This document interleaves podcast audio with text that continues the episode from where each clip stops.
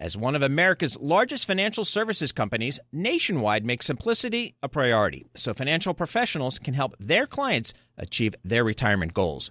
Nationwide Investment Services Corporation, member FINRA, Columbus, Ohio.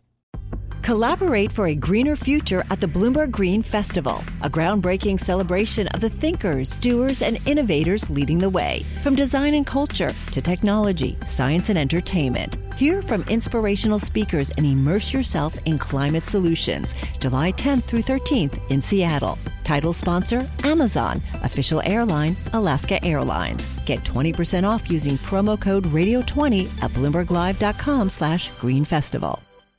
Morgan Stanley's Mike Wilson writing this. The data tell us growth and inflation are slowing directionally, and the Fed will be easing this year as a result. Under such conditions, quality growth outperforms. When in doubt, it pays to go with the highest probability winner. In this case, it's high quality growth. Mike, I'm pleased to say, joins us now for more. Mike, it's good to see you. Yeah, great to see you guys. Good morning. Fantastic to have you with us around the table. We'll get to stocks in a second. I want to talk about the outlook.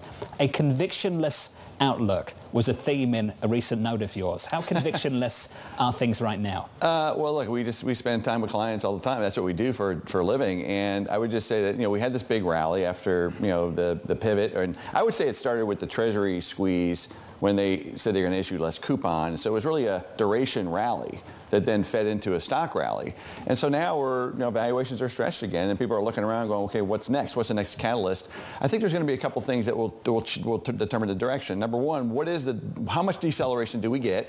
Okay. What is the, it, you know, we'll come back to this banking uh, question. I think that's like, to me, that issue is, it's not a systemic issue. What it is, is, is, a, is a weight on growth, on credit growth. Okay. Like the regional banking system is just not lending at the same rate that they were because they're constrained. And that's been our view all along, which means quality stocks will continue to do better, right? The, the, the companies that are reliant on that kind of funding are going to continue to see uh, that's a paperweight for them. And I think that's the main takeaway from the banking situation. And then, of course, new themes will evolve. Last year was about two main themes, right? It was about GLPs and AI. So can those two themes continue to drive all, you know, the stock market? Yeah, to some degree, but it's probably going to morph a bit, and then there'll be new themes. And I think that's what that's what investors are looking for now, looking for new themes to kind of latch onto in a world that's going to remain macro uncertain, is the way I would say. Can you identify any themes right now? Well, I mean, I think the AI theme is the one. Instead of enablers, we're going to adopters, right? So that's that's probably the biggest theme we have as a firm. The GLP one is sort of positive and negative, as we've seen, and that's so that's a great thing for long-short investors.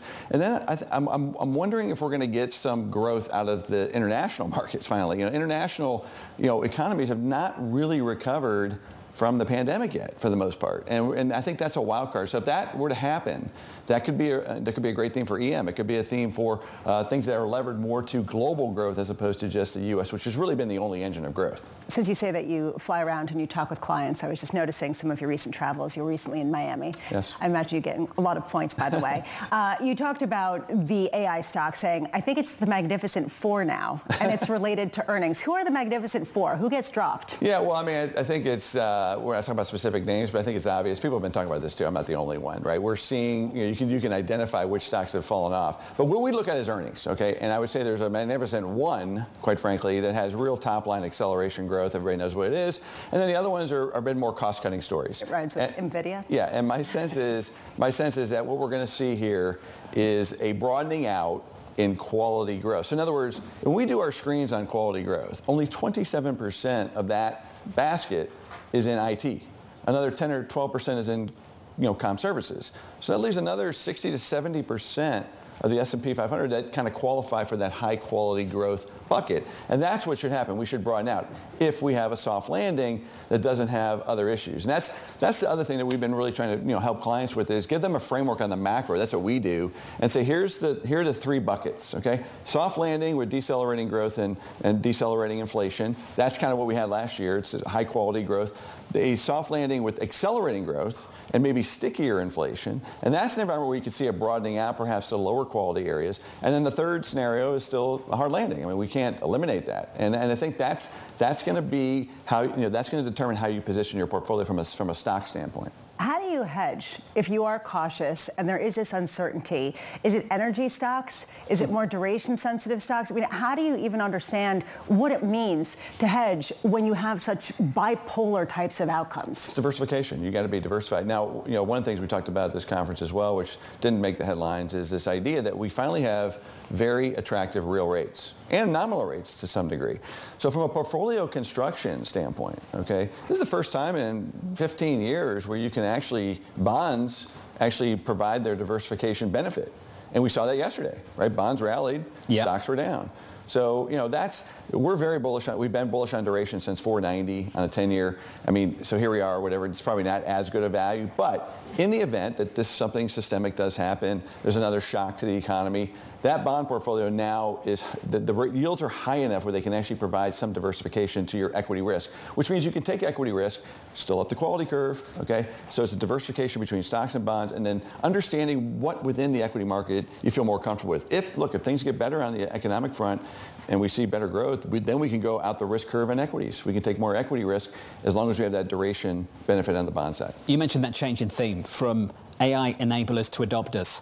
Where should I be looking for adopters? What does that mean? What does that look like? Well, it looks more non-tech, right? So who are going to be the early adopters within, you know, the adoption of tech, uh, AI as a cost, uh, you know, benefit, as well as driving new growth. Now, I, you know, we've written about this already. We think it's more of a 25 story. Okay. Like the productivity story is really 25. So we're not that bullish on earnings this year relative to the street. Streets at like 244 bottoms up, we're 230. That's the typical pattern. It will probably come down to R230. But then for next year, we have 266. That's 16% growth.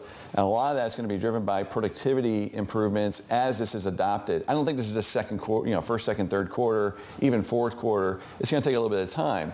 But our analysts, we wrote a report recently, uh, bottoms up report, identifying the potential winners in that. And the market will probably start to sniff that out sometime during the year. They're not going to wait all the way until 2025. But that's, and it, that, that, that runs the gamut of industries away from tech. Are they labor intensive industries? They can be. It can be labor intensive, but it can also be growth drivers. I mean, like if you use AI to, you know, as an effective way of marketing, like as a cheaper way of marketing to get new customers. I mean, we don't know yet. This is this is what's exciting about it. It's also uncertain.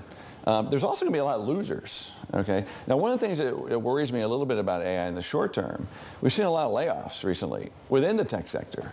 So, you know, maybe they're maybe these guys are already seeing the benefits and they're able to remove headcount. So, you know, the labor market, I think there's various views on the labor market. I mean, you know, our view is that it's slowing, it's weakening. Uh, a lot of government jobs, a lot of uh, healthcare, social worker type jobs, which are somewhat government related. And, and if companies get efficient, this could be an interesting catalyst actually for more layoffs potentially. So it, it's, it's going to be uncertain, right? Okay, I just have to ask this because I get messages all the time. You're such a downer. Why are you so pessimistic? When you go around and you're talking to different clients, how much pushback do you get to just sort of a, a, more realistic view of the potential risks, given that only the rosiest seem to have come to pass? Well, look, I mean, our clients are active managers, right? So they're not worried about the S&P 500. They're trying to find what works. I mean, you know, for all of the headlines we get around the S&P 500, I mean, what we usually talk to clients about are individual sectors and stocks and like what's going to work. And so, like last year, we get a you know an F on S&P, but we get probably an A or B on being in the right places in the market. And you know, that's our job, and then that's and that's what active managers are trying to do. So, you know, you don't have to be super bearish, super. It's not about being bullish or bearish. It's about being bullish in certain parts of the market and opportunity and being cautious or concerned about others. And, and look, last year was a, was a really great stock picking uh, market. That most stocks, you know, up until October 27th, were had a tough time. And then we had this little rally at the end of the year. And we've been very consistent about this over the last 12 to 18 months, as you guys know. I mean, we don't think the trade is to then you know go to the lower quality bucket okay to go for the low quality cyclicals and like that's a recession trade we're not in a recession you know you need a clearing event that was our call in 2020 uh, and that worked really, really well. The, the, the, don't overthink it, right? you need to buy the, high quality growth stocks, and, they, and it's not all Mag 7. Right? There are other there are other businesses that have those characteristics who are maybe not as appreciated. It's the Mag 4. It's the Mag 1. Lisa making friends. I love how you did that. Well, I'm... Do you get the feedback that I get? People hating on you for being gloomy? Oh, yeah, yeah, all the time. It's okay. I mean, honestly, I, I, I actually don't think I'm all that gloomy, but sometimes. Not at all, Bramo. Not at all. That just... brand is so unfair. I agree. Mike Wilson, you're going to stick with us from Morgan Stanley. so I'm pleased to say. Collaborate for a greener future at the Bloomberg Green Festival, a groundbreaking celebration of the thinkers, doers, and innovators leading the way. From design and culture to technology, science, and entertainment. Hear from inspirational speakers and immerse yourself in climate solutions. July 10th through 13th in Seattle. Title sponsor Amazon. Official airline Alaska Airlines. Get 20% off using promo code radio20 at bloomberglive.com slash green festival.